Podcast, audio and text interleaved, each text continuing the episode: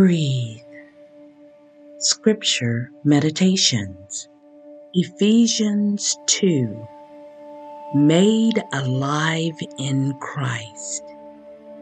As for you, you are dead in your transgressions and sins, in which you used to live when you followed the ways of this world and of the ruler of the kingdom of the air, the Spirit who is now at work in those who are disobedient. All of us also lived among them at one time, gratifying the cravings of our flesh and following its desires and thoughts. Like the rest, we were by nature deserving of wrath. But because of his great love for us, God, who is rich in mercy, made us alive with Christ even when we were dead in transgressions. It is by grace you have been saved.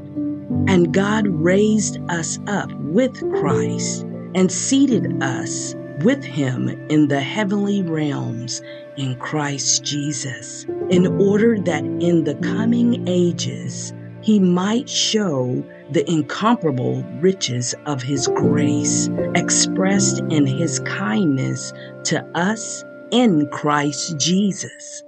For it is by grace you have been saved through faith, and this is not from yourselves.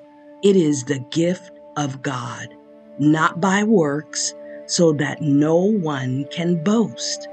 For we are God's handiwork, created in Christ Jesus to do good works, which God prepared in advance for us to do.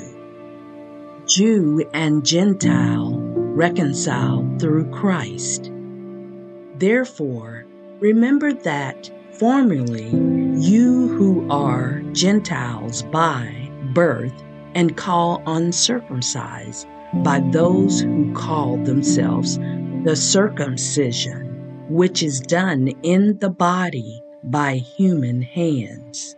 Remember that at that time you were separate from Christ, excluded from citizenship in Israel and foreigners to the covenants of the promise, without hope and without God in the world. But now, in Christ Jesus, you who once were far away have been brought near by the blood of Christ.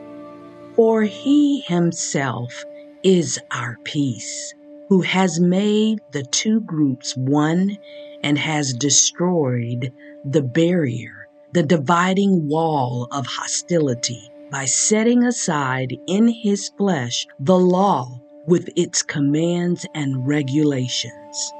His purpose was to create in himself one new humanity out of the two, thus making peace, and in one body to reconcile both of them to God through the cross by which he put to death their hostility. He came and preached peace to you who were far away and peace to those who were near. For through him we both have access to the Father by one Spirit.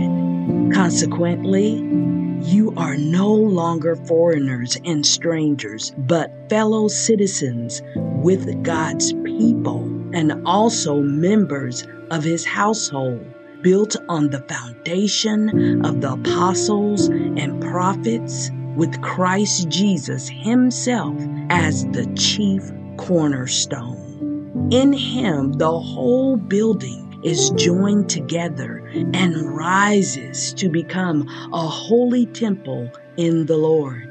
And in Him, you too are being built together to become a dwelling in which God lives by His Spirit.